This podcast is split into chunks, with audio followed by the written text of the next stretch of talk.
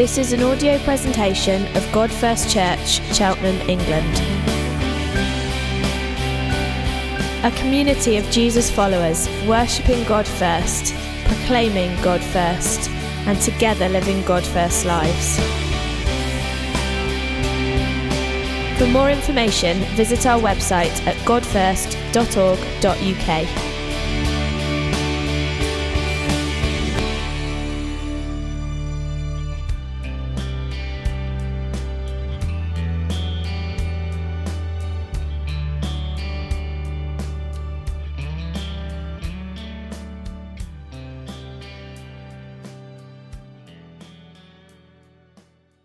Great.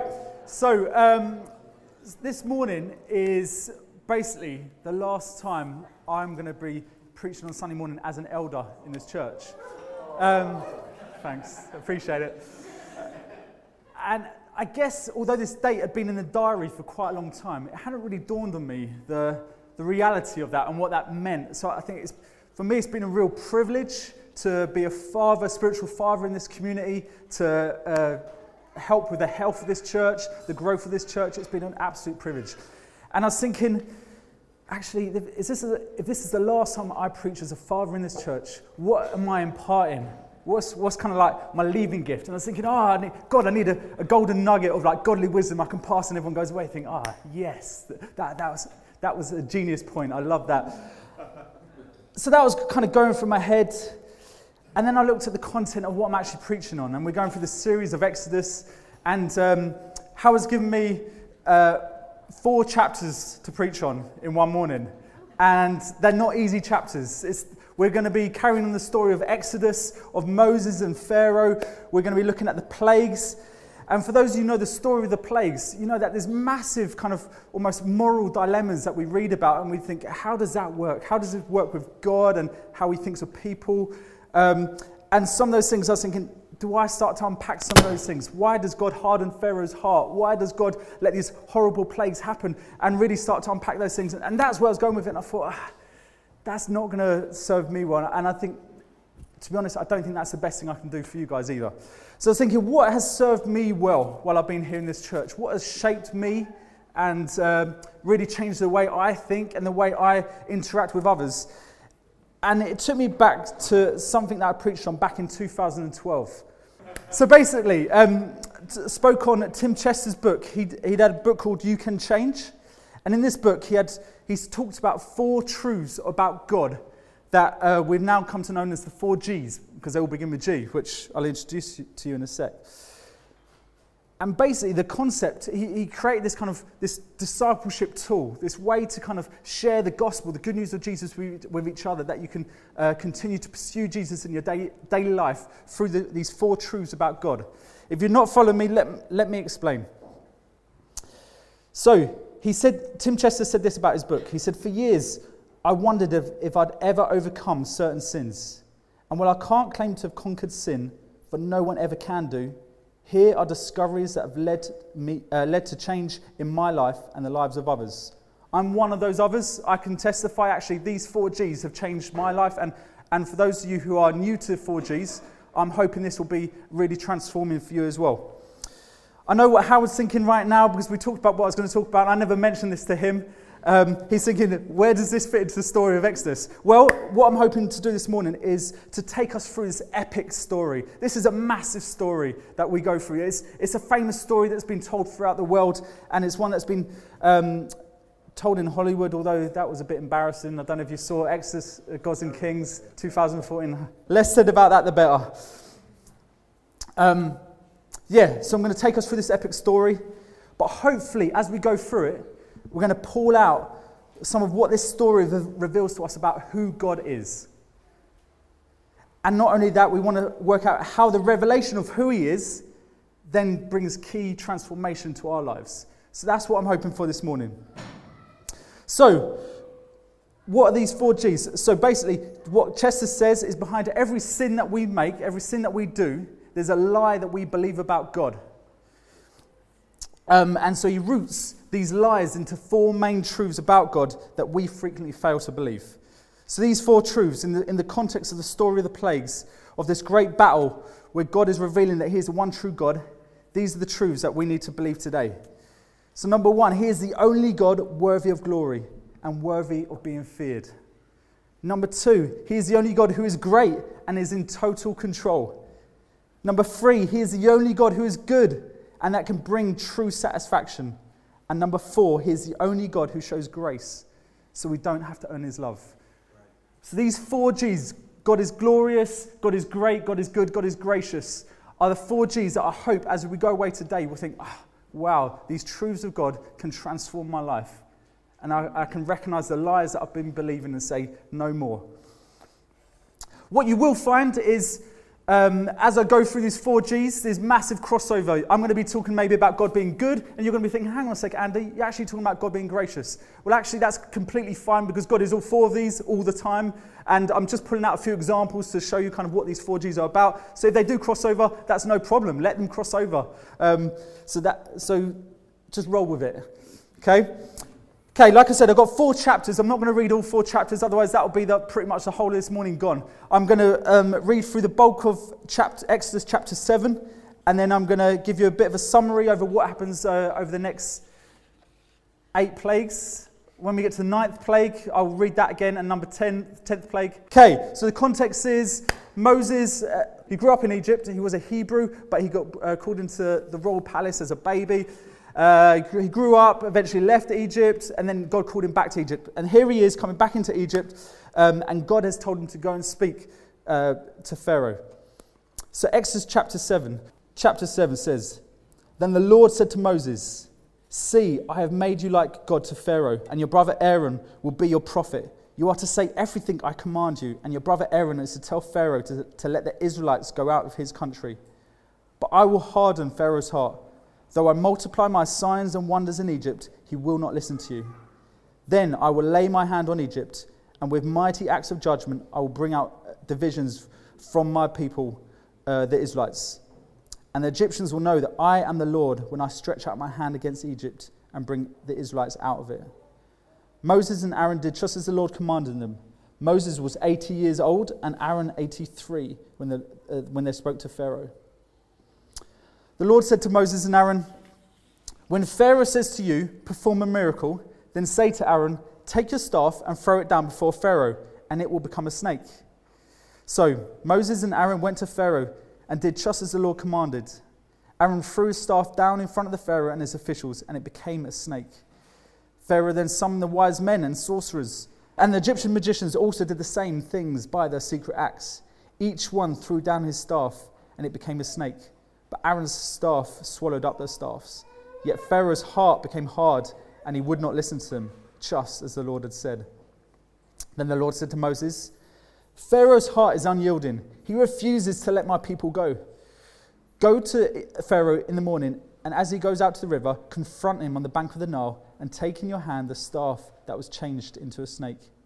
Then say to him, The Lord, the God of the Hebrews, has sent me to say to you, Let my people go so that they may worship me in the wilderness. But until now, you have not listened. This is what the Lord says, and by this you'll know that I am the Lord. With the staff that is in my hand, I will strike the water of the Nile, and it will be changed into blood. The fish will die, uh, the fish in the Nile will die, and the river will stink. The Egyptians will not be able to drink its water. Then the Lord said to Moses, Tell Aaron, take your staff and stretch out your hand over the waters of Egypt over the streams and canals, over the ponds and the reservoirs, and they will turn to blood. Blood will be everywhere in Egypt, even in the vessels of wood and stone. Moses and Aaron did just as the Lord had commanded. He raised his staff in the presence of Pharaoh and the officials uh, and struck the water of the Nile, and all the water was changed into blood. The fish in the Nile died, and the river smelled so bad that the Egyptians could not drink its water. Blood was everywhere in Egypt. But the magicians did the same things by their secret arts. And Pharaoh's heart became hard. He would not listen to Moses and Aaron, just as the Lord had said. Instead, he turned and went into his palace and did not take even this to heart. And all the Egyptians dug along the Nile to get drinking water because they could not drink the water from the river. From now on, I'm going to be jumping in bits and just kind of sharing bits so you get the story because it's just going to take too long to read it all. So bear with me.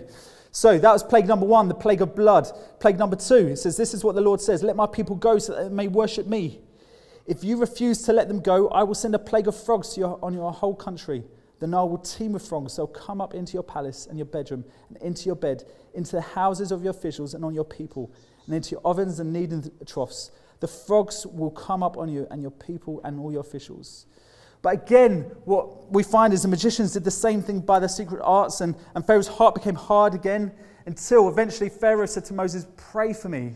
Go to your God and pray. So Moses prayed, and God uh, uh, took the frogs away, but then quickly Pharaoh changed his mind. He wouldn't let the people go. Then we got the plague of gnats.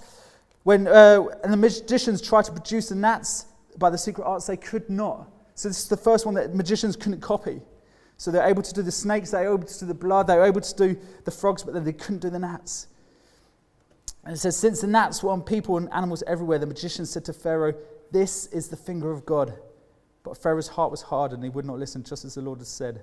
Then we've got the plague of flies. And God says, On the day the flies come, I will deal differently with the land of Goshen, where my people live. So the Israelites lived in a part of Egypt called Goshen, and, and he's saying, I'll treat them differently in that land. The flies won't go there. And this, by this you will know that I am the Lord. I will make a distinction between my people and your people. This sign will occur tomorrow. Then we have the plague of the livestock. It says, The Lord will bring a terrible plague on your livestock in the field, on your horses, donkeys, and camels, and on your cattle, sheep, and goats. But the Lord will make a distinction between the livestock of Israel and that of Egypt, so that no animal belonging to the Israelite will die. Then we have the plague of boils, which says the magicians could not stand before Moses because the boils were on them and it was, it was so torturous that they just couldn't come before Moses. And we've got the plague of hail. And just if you haven't realized and you don't know the story, after each one, Pharaoh kind of says, All right, all right, uh, I'll, I'll, you, you can go, and then quickly changes his mind. So that's why these plagues keep coming. The plague of hail says, Give an order now to bring your livestock and everything you have you have in the field to a place of shelter, because the hail will fall on every person and animal that has not been brought in and is still out in the field, and they will die. So this warning goes out. God forewarns people to say, Look, there's a chance to save yourselves and save the livestock. But it says, Those officials of Pharaoh who, f- who feared the word of the Lord hurried to bring their slaves and the livestock inside. But those who ignored the word of the Lord left their slaves and livestock in the field. You think, come on, you've just had all these other plagues. How are you not seeing what's going to happen here? You've just had a warning. But they ignored it. Throughout Egypt, hail struck everything in the fields, both people and animals. It beat down everything grown in the fields and stripped every tree. The only place it did not hail was on the land of Goshen, where the Israelites were. Then we had the plague of locusts. It says Pharaoh's officials said to him, How long will this man be a snare to us? Let the people go. So even his own officials are saying to Pharaoh, Just let them go, so that they may worship the Lord their God. Do you not yet realize that Egypt is ruined? And then we have the plague of darkness. So I'm going to read this from verse 21. It says, Then the Lord said to Moses, Stretch out your hand towards the sky, so that darkness spreads over Egypt darkness that can be felt. So Moses stretched out his hand towards the sky, and total darkness covered all Egypt for three days. No one could see or uh, anyone else or move about for three days. Yet all the Israelites had light in the places where they lived. Then Pharaoh summoned Moses and said, Go, worship the Lord. Even your women and children may go with you. Only leave your flocks and herds behind. But Moses said, You must allow us to have sacrifices and burnt offerings to present to our Lord, the Lord our God. Our livestock too must go with us. Not a hoof is to be left behind. We have to use some of them in worshipping the Lord our God. And until we get there, we will not know what we are going to use to worship the Lord. But the Lord hardened Pharaoh's heart. He was not willing to let them go. Pharaoh said to Moses, Get out of my sight. Make sure you do not appear before me again. The day you see my face, you will die. Just as you say, Moses replied, I'll never appear before you again. That's plague number nine. Plague number 10 is uh, the death of the firstborn of everyone in Egypt um, who doesn't follow the, what God calls them to do and putting blood around the doorpost. Guys, I just want to quickly pray and just, I really want the Holy Spirit to come and do a work in us this morning to really change our hearts. Let's just ask Him. Holy Spirit, we, we welcome you. Thank you for this wonderful story of uh, revelation of your power, of your grace, Lord, of your goodness. Lord, thank you, Lord, that you are great. Lord, thank you that you're glorious. Thank you, Lord, that you are so gracious to us, Lord, and your people, Lord.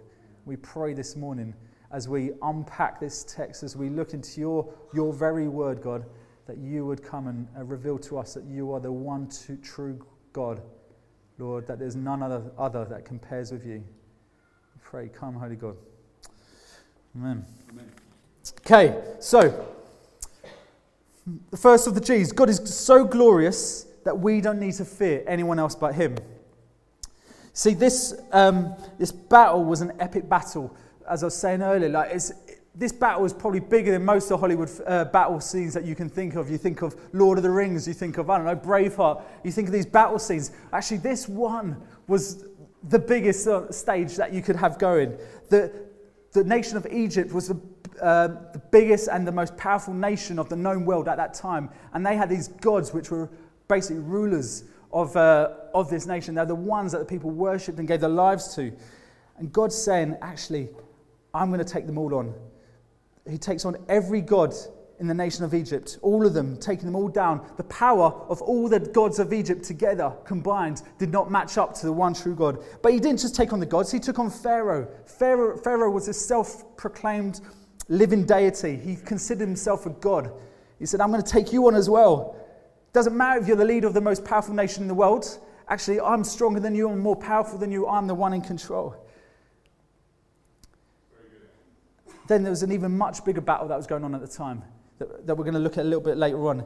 It's a much bigger battle because it's the, most, the biggest cosmic battle for all creation. The battle against the fight against Satan and sin and death. And every single one of these, I'm going to tell you from the, offset, uh, from the offset, it's not a spoiler alert. Actually, God is victorious in winning every single one of these. And that is what we're going to celebrate this morning as we look into this passage. But what's, what's really helpful from God in, uh, in terms of what it says through Moses is it makes it really clear why he's doing this. He says, he says a number of things throughout the text to say why he's doing these plagues what, and what it reveals about him. So, there's six passages through, through the text. Um, which God says why he's doing it. So in Exodus 7, it says, By this you will know that I am the Lord. Chapter 8 says, So that you may know there is no other uh, one like the Lord our God. Chapter 8 says, So that you will know that I, the Lord, am the, in this land. I will make a distinction between my people and your people. Chapter 9 says, So you may know that there's no one like me in all the earth, that I might show you my power and that my name might be proclaimed in all the earth. Chapter 9 says, So you may know that the earth is the Lord's. Chapter 10 says, So that I may perform these signs of mine among them, that you may tell your children and your grandchildren how I dealt harshly with the Egyptians and how I performed my signs among them, and that you may know that I am the Lord. So for, uh, you can't see up here because it's far too small. But as you track these verses in chronological order, what you find is, is this wonderful escalation of God saying, Who I am. He, say, he starts off by just saying, He is the Lord. Then he says, There's no other God like me. He says, then he goes on to say, He's the Lord in Egypt. And he says, He's the Lord of the whole earth. And then he says, He's the Lord of all history. He wants every generation to know that He is the Lord. So there's this wonderful escalation as the plagues increase. Actually, his, his um, plan and what he's revealing to, to Pharaoh and to the Israelites says, actually, it gets bigger and bigger. The other thing he says in all these verses is he says that you may know.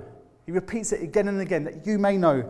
First of all, he wants Pharaoh to know. He wants the Egyptians to know that there's one true God in Egypt, and that is the God of the Israelites, the Hebrew God. But he also wants the Israelites to know this. He wants the Israelites to understand that they, they may know that He is the one true God. They've been living in this community for 400 years where all these idols are being worshipped, all these um, gods and goddesses are being worshipped. And He said, Actually, no, all these are false. I am the one true God. Believe in me. But also, I believe He's saying this morning to every reader of this text that you may know that He is the one true God. You need to believe this this morning that He is the one true God and He's speaking to all of you this morning, just as He spoke to Pharaoh and just as He spoke to the Israelites. You may know that this morning. So, how will we know that? How will the Egyptians know that He is the one true God? What, What has God done through these plagues that is really revealing um, that He is the one true God? Well, I'd say that these plagues weren't random. It wasn't like God was sitting there thinking, I know, he's got that spinner thinking, what should I do today? And uh, it falls on, today I'm going to give you some boils. Actually, no, that these, these plagues were specific, specifically targeting the idols and the gods and goddesses that the Egyptians were worshipping to say, actually, that God isn't powerful. I'm the one who's got power. So in Exodus 12 12, it says, The Lord promised, I will bring judgment on the gods of Egypt. And in Numbers 33 4, Moses tells us that through these plagues, the Lord has brought judgment on their gods. So, this is a clear demonstration of I'm judging the gods of Egypt, and they're coming out short. They're not gods of power, they're not gods of salvation, they're not gods worthy of worship. Let me give you some examples. The first uh, plague, the plague of blood in the Nile, actually, the Egyptians worshipped a god called Hapi. He was the river god, and he, they worshipped him because he brings life and none can live without him. Suddenly, all this water turns to blood, and this blood does not bring life anymore. This, none can, uh, are able to seek life from the river because it's not bringing him, bringing the life. So God is saying, I am, I am the God of this river. I'm in charge. I can, I can bring life out this river if I want to, or I can stop the life coming out this river. Not this God Hapi that you worship. Next one is the plague of frogs. I'm not going to go through all, I'm just going to give you a few examples. They worship this goddess Heket. And the goddess Heket had a frog like head, head. Not a pretty lady, but God was saying, He is the true Lord of the frogs. He controls the frogs, not this goddess. The ninth plague exposed the weakness of the sun god Amun Ra. Actually, he was unable to control the sun because actually God took the sun away so that darkness came over for three days and three nights. This God had no power. And all the, all the plagues, you can re- recognize actually the gods that were then defeated in, in, the plagues that came. And you can go away and read about it. It's just, just such a great read, thinking, yeah, God, you are powerful. Mm. But God is all about his own glory. It says in the Bible, it says that he's not willing to share his glory with another. Why? Because he is the only one worthy of it. He deserves it. And because he is glorious, he is the only one worthy to be feared. Pharaoh didn't fear God, and that was the issue with the story that we read. In Exodus 5, it says that Pharaoh said, Who is the Lord that I should obey him and let Israel go? I do not know the Lord, and I will not let Israel go. You see, we obey when we recognize a higher authority. Pharaoh didn't recognize the highest authority in this situation. He thought he was the highest authority. He thought he was the one who could speak, and everyone does what he says. And that's what he's used to. He knows the chain of command. Actually, who is this Hebrew, this uh, man to represent the slaves in his country, to come to him and say, The God of these slaves can speak and command something from this living deity, the Egyptian Pharaoh? Pharaoh didn't recognize the authority that was being spoken to him. So, regardless of whether Pharaoh acknowledged it or not, all glory belongs to God. And that is just as true for us today. You see, for all of us, we desire the approval from others. And it's more commonly known, um, in maybe in, I don't know whether just in Christian circles or wider, as the fear of man. Actually, the fear of man that, that um, just ties us back, holds us back. We fear others instead of fearing God. How does that look in our lives? Well, it generally comes out in two ways. On one hand, we want others to live in fear of us. A bit like Pharaoh. I think we, we, we sometimes can become very defensive very quickly. Someone comes to us with a challenge and say, hang on a sec, Andy, you realize you did it? And you're on the defense straight away because you don't want someone to speak um, and say bad things about you. You're, you're, you're worried about that. Um, someone trying to bring you down. You're thinking, how dare they? How dare they do that? On the flip side, you live in total fear of man, constantly worrying about what people are going to think of you, constantly worrying about gossip, constantly worrying about actually people say, say, bad things about me. And instead of it making you hard, it makes you timid, it makes you shy, it makes you fear them. You run away and hide. So the answer to the fear of man is the fear of God. The loving God. He's, he's worthy of our fear, not in a fear of sense of um, he's all powerful and he's ready to smite you down, but this fear of respect, like a loving father, you think, actually, I, I fear my, my loving father because I don't want to, uh, I don't want to go against him, I don't want to upset him, I want to please him. It's that fear, respectful fear. So, to fear God, we need to have a big view of God. Yes. To fear God is to respect, worship, and trust and submit to Him. It's the proper response to His glory, His holiness, His power, His love, His goodness, and His wrath. In Proverbs, it says, The fear of man lays a snare, but whoever trusts in the Lord is safe. So there's safety in God. But when you're, when you're fearful of man and that's, that's how you live your life, then actually it's a snare ready to, to trap you because you're constantly trying to second guess everyone. Ed Welch, in his book When People Are Big and God is Small, says this about the fear of man. Fear of man has many symptoms. Suspectedly to, it makes you susceptible to peer pressure, it makes you needing something from a spouse, a concern with self esteem, being overly committed because we can't say no, fear of being exposed, small lies to make ourselves look good.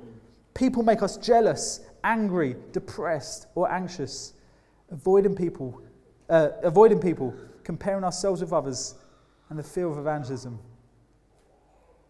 So, again and again, God gave Pharaoh the chance to submit to him. Pharaoh instead said, Who is the Lord that I should obey him? He learned the hard way that only total submission could bring satisfaction to his life. So, maybe some questions you want to think about this morning are what areas of your life do you wrestle with God in submission for? Where do you want to um, have that control when you think, actually, God, I want to trust you, I want to fear you alone? And whose glory are you after? God's, your own, or someone else's? Whose glory are you chasing in your decision making in your day to day? Actually, the only way we can experience joy in our lives is by saying, God, you are glorious and you're the only one to be feared.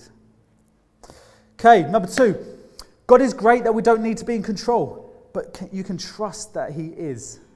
So Pharaoh believes that he's in control in this story. No one dares to challenge him. It's a status quo that's just been built up over generations in the, in the uh, Egyptian nation. And then this 80 year old, probably this small, frail man, comes up to him, representing the, the slaves in Egypt, and tells him, Hang on a sec, Pharaoh, you're not in control. And then what happens? God deploys all of creation land, sea, and sky he mobilizes them against Pharaoh, saying, Actually, Pharaoh, I am in control here. Take this. The plague showed him who was in control. The problem for, for Pharaoh, though, was that in admitting that God was in to- total control, was actually admitting that he had none. It was saying, God is in total control. Me, as Pharaoh, I'm only here because God has allowed me to sit on this throne. It was a massive identity issue for Pharaoh. He built himself, he built himself uh, a, a, on a, based on a lie and one that he wasn't willing to admit just yet. This matter was slightly confused by the fact that his, the people that he had as counsel around him, these magicians, priests, kind of guys, were confusing the matter by trying to mimic some of the things that God was doing. So they turned staffs into snakes, they turned water into blood, and they made frogs appear. But what they actually did, and the only thing they actually did, was compound the problem rather than helping the problem. And just a quick side point it's not, I'm not going to break down into how they were able to do this. Um, that's something you can go away and read about if you want. But actually, the Bible, including the New Testament, uh, is very, very happily acknowledges that there's spirits in the world that are able to perform miracles, even the devil himself performs miracles to trap people into false worship of other gods. So it's, it's, it's acknowledged that it's there. So this is what's going on here. So the magicians and the priests, um, what I'm saying was they actually make the problem worse. Every single time they do something, they're not helping the problem, they're making it worse. So think about it. If you're in the palace and there's a, a spitting cobra ready to bite, why would you want 10 spitting cobras ready to bite? It doesn't help the situation. If you're in a country where all the water is not drinkable because it's turned into blood, why would you want fresh water suddenly to be turned into blood? It doesn't make sense. If you're in a country filled with frogs, that you go to bed at night and there's frogs in your bed, that you can't cook because there's frogs in your oven, there's frogs in your pans, why would you want more frogs? That's all they're doing. They're making the problem worse. You think, how stupid. If these priests really had power, if these magicians really had power, what they would be doing is they would be reversing what God had done. They would have turned blood back into water because that would have been good news for Egypt. Actually, we now have water. This God is nothing because we have power here. They would have shepherded the frogs back into the river. But instead, they make things worse. They have power, but the only power they have is to amaze and to destroy.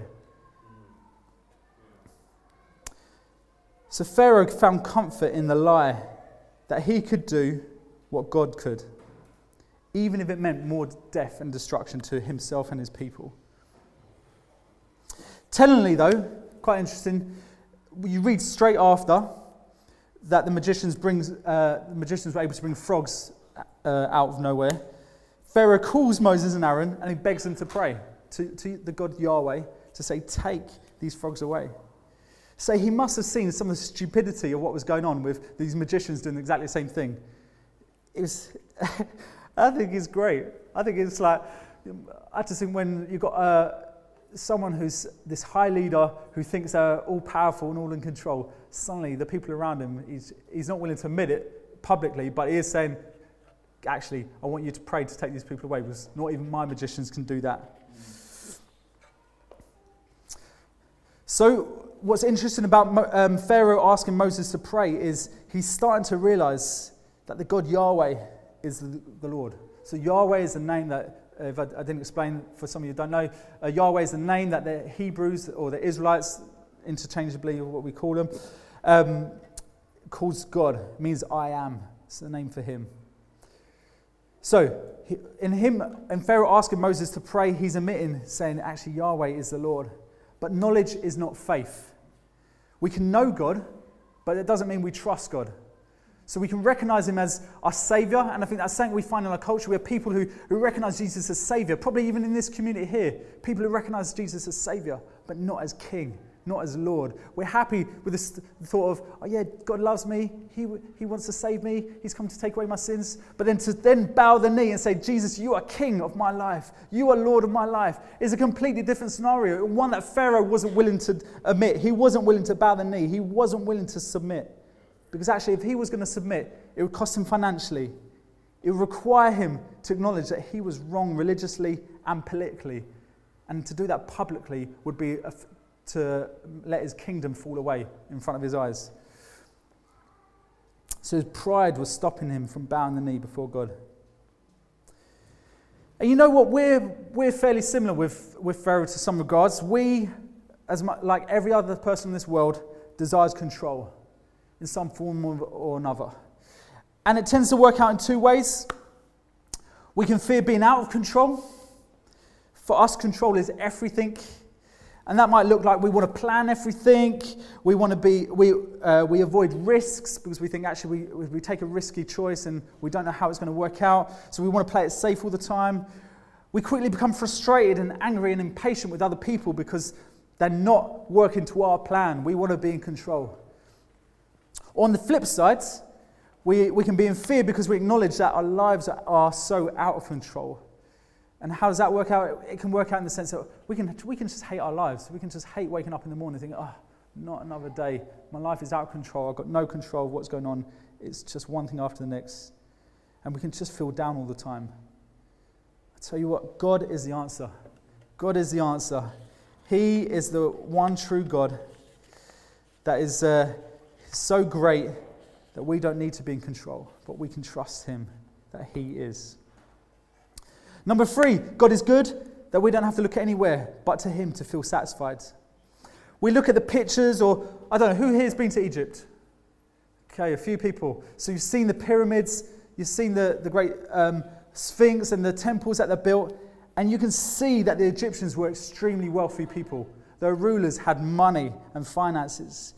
This was probably the most wealthy nation on earth at the time, of the known world anyway. So these Egyptian rulers, the hierarchy in this kingdom, were living in today's equivalent of the multimillionaire lifestyle. That is the kind of lifestyle they were living. You look at the Egyptian tombs that have been discovered, and what happens is these Egyptian rulers were buried with their treasures. The desire is to take these treasures into the afterlife with them. Sadly, they couldn't do it. Well, I don't know about sadly, because actually it's a benefit to us British people. They're in a load of our museums now. So actually, the, yeah, they thought they could take their riches with them into the afterlife, but they just couldn't. And what's great about Moses is as a, as a child, he had it all. Actually, he was handpicked out of the water, which Howard preached on the other week. He was picked out of the water. He was a Hebrew child, but he was picked up by um, the, the, the daughter of Pharaoh, and he was taken into the royal palace. He was given everything he needed. He had it all. He had this multi-millionaire lifestyle. And what did he do? He gave it all up, choosing to be one with the Hebrew slaves instead. He recognized that Christ was better than all the treasures in Egypt, in all the treasures that this world could offer. Why? Because he was looking ahead towards, towards the reward that was coming his way in eternity. He realized that what God had offered in eternity was better by far than anything that this life could offer. Pharaoh knew that slave labor, the slave labor of 600,000 people, had made him rich. This was a massive workforce. This workforce that he could just say a word and they would obey his command. Letting them go was saying goodbye, wealth, goodbye, power, goodbye to everything my family over generations has established. It was saying goodbye to all of that. He wasn't ready to say that God is good and, that, and He gives me everything I need. He wasn't satisfied in the goodness of God. He was, he was trying to be satisfied in the riches of what his wealth could give him. So for us, I think we can desire something more from life than what God gives us. And again, it can work out in two different ways. It can work out in one sense, you know what, life feels good. And this is probably a case for um, a whole number of people in Cheltenham. When we look out in Cheltenham, you, they look at their lives and think, yeah, life's all right. Got, got nice house, got family, I've got, got nice holidays. And what they f- end up doing is they're finding satisfaction in creating things rather than creating themselves. The reality is they're constantly looking for their next holiday. Okay, I need my next holiday. Where am I going to go? I need to go somewhere new. They need to build that extension. They need to get that next career up the next career ladder. There's always that more, but, that, but life does feel good. On the flip side, life feels terrible. Desperately searching for something good to give your life meaning. You might be going from one partner to the next, one new experience to the next, hoping to find fulfillment in something. You might just feel that emptiness, searching for um, some answer at the bottom of a bottle drugs, in sex. You see, to choose to follow Christ is to lay your lives down, recognizing that the goodness of God is more fulfilling and satisfying than anything the world can offer. It looks like a sacrifice, but it's only when we view it in the short term. Actually, you look at the long term, like Moses, he saw the reward that was coming his way. He thought, that's the greater treasure that I want, not anything that's treasure this earth can, this earth can uh, provide me. He saw that God was good and actually could be fully satisfied in him. So Tim Chester says this. He says, Every time you look elsewhere to be satisfied, you commit adultery. Even our good works can be idolatrous acts. If we don't delight in God for his own sake, finding him beautiful and glorious in our eyes, then we'll serve him for, for what we get in return reputation, security, escape from hell. In so doing, we reveal that our greatest love is our reputation, our security, our self preservation, ultimately ourselves. It's easy to think of obedience as the price we pay for entry into heaven. It would be, it would be better for us, we suppose, to be living for pleasure. But as Christians, we have to live for God. But the life of obedience is not the bad or sad life, it's the good life. Life with God and for God is the best life you could live. Change is about enjoying the freedom from sin and the delight in God that God gives to us through Jesus. Guys, we can experience great delight in our God, like nothing that this world can offer. Like no holiday, like no career, like no relationship. Actually, what God promises to offer in who He is is total satisfaction. And He promises us this great reward that we have to look forward to in eternity. Okay, number four God is so gracious that we don't have to prove ourselves to Him. The story is full of examples of God's grace and mercy, which is ironic because I think when most people read this story, they think this is all about God's judgment. Yes, it is about God's judgment, but it's just as much about God's grace. See, God takes away every plague. Pharaoh repeatedly asks Moses to pray to God Yahweh to remove the plagues, and, Yahweh does. You see, this is mercy. This is mercy that God is showing. Because pure judgment, if we really thought that this was pure judgment in and of itself, then he would have destroyed Egypt like he did Sodom and Gomorrah. But God wants the Egyptians to know that the God of the Israelites is both powerful, just, but also merciful. So, it is Yahweh, not the Egyptian gods of Pharaoh's public works that bring relief, and Pharaoh knows it. Here's some of examples of the grace that are through the plagues. Seven of the ten plagues come with a warning. God's saying, Look, here's a warning. You can, you can save, you can stop this, you can get out. When, the, when he turned the Nile to blood, actually it says all the Egyptians dug along the Nile to get drinking water because they could not drink the water from the river. Actually, God still provided a life source, even though most of the water turned to blood. That's the mercy and grace of God. The hail, it says the flax and the barley were destroyed, since the barley was in ear and the flax was in bloom. The wheat and spelt, however, were not destroyed because they ripened later. So he left harvest. There, there was still food to eat beyond the hail. The darkness, three days he gave to seriously consider actually, are they still going to say no to the God of grace and mercy? Three days before the worst of the plagues was about to come. He says, Please repent. I'm giving you time to sit in darkness. That says there were total darkness covered to Egypt for three days. No one could see anyone else or move about for three days. They had three days to think and talk and to th- decide how they were going to respond. God was being graceful and merciful to them. To come, respond to me. But out of all the stories of grace in this story, the one that I love the most is this one. It says, God makes it clear the reason why I brought um, the place to Egypt was that they may know that He is the Lord. I said that at the start. This was an act of divine grace that God chose to break in on the nation that rejected Him as being the one true God. They'd done nothing to deserve God coming and intervening and to, and to experience His grace. But what's amazing is what we read in Exodus 12, verse 37 and 38. It says this. Israel, so this was after the Israelites were finally allowed to leave the nation of Egypt. They were, they were going off into the wilderness. It says this. The Israelites journeyed from Ramses to Succoth. There were about 600,000 men on foot, besides women and children.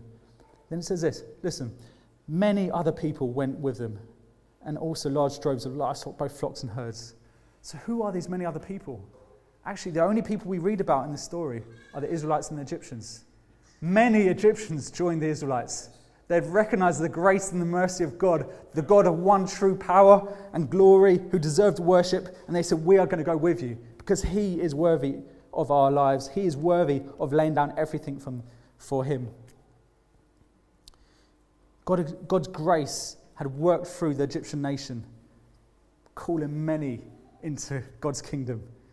They turned their backs on their families, their community, their homes, their belongings, their leaders, their gods, their ancestral heritage that had been passed down from one generation to the next. They gave up everything to follow the God of the Israelites. They gave up everything to lay down their lives because they've seen a greater reward. And that's what Christ calls us to do to lay down our lives, to follow Him, to give up the things that hold on, us back in this life our families, our communities, our homes, our belongings, our, our leaders, our gods. Actually, He says, lay it all down for me because what I offer is much greater. So, how does this work out, God being gracious in our lives? Well, we desire, all of us desire to perform to earn favour. And again, two responses. One, we can respond in a way that says, I'm good enough. I'm all right. I don't need God's mercy and grace. What does that look like? Well, it looks like actually a lack of repentance. You're finding you don't go to God and repent regularly because actually you feel you're okay. You don't, you don't pray regularly because you don't feel you need God because actually you're, you're, you're fairly self sufficient. Actually, God, I'm doing all right. You can become quite moralistic, thinking, yeah, I'm, I'm pretty good. I know, I know what's right and wrong. You can be proud of success and you can envy other people's success. You can make others feel guilty. On the flip side, you can respond by saying, actually, I'm too bad to deserve God's mercy and grace. That can look like avoiding church, avoiding seeing other Christians because you think, oh, I can't, I can't, be, I can't be seen by them. I'm too bad. You don't celebrate God's goodness in your life because all you're doing is constantly reminding yourself, oh, I did that. Oh, I did this again. I said I wasn't going to do that again. I've done it. And so you, the, the tape that's going around in your head is, I'm not worthy. You are worthy, not because of who you are, but much like the Egyptians, they'd done nothing They'd done nothing to deserve the grace and mercy of God, but God called them out of that nation and said, Come and join my nation. That's what He's doing to us this morning, saying, Come out of that old life, come into this new life that I've given you in the promised land. What's, I'm just going to finish on this point. God's judgment came down on Egypt through the plagues, but so did His grace. And the plagues were a shadow of what was to come. You see, the three hours of darkness uh, so the three days of darkness that they experience mirrors the three hours that uh, Christ experienced when he was on the cross. At the, the, when Jesus went to the cross, the Bible clearly tells us the sun went dark for three hours. It's that mirror effect going on. And what happened following the darkness? Well, in the plagues, the firstborn son died following the darkness. And actually, we see on the cross, the, the Son of God died at the cross. But while this judgment was going on during the plagues and the darkness, it says, during the plague of darkness, um, the only place of safety was in Goshen, the home of the Israelites. It says, yeah, all the Israelites had light in places where they lived. So the only place of safety that we can experience to avoid God's judgment is being under His protection, in His, under His kingdom, under His rule. They were protected by, this, by the God. See, at the cross, Jesus took the full force of the plagues upon himself, the judgment of God that will fall on all who are outside of Goshen, on all who fall out, uh, on, who will fall on all who are outside of his kingdom. The judgment of God will come. But he says, actually, I've given you the escape route. The cross is the escape route. It's, it's where the, there's safety, where there's protection. We've seen, we saw the judgment and salvation in the plagues. And now, by the grace of God, we've seen judgment and salvation in the cross and resurrection of God's own Son.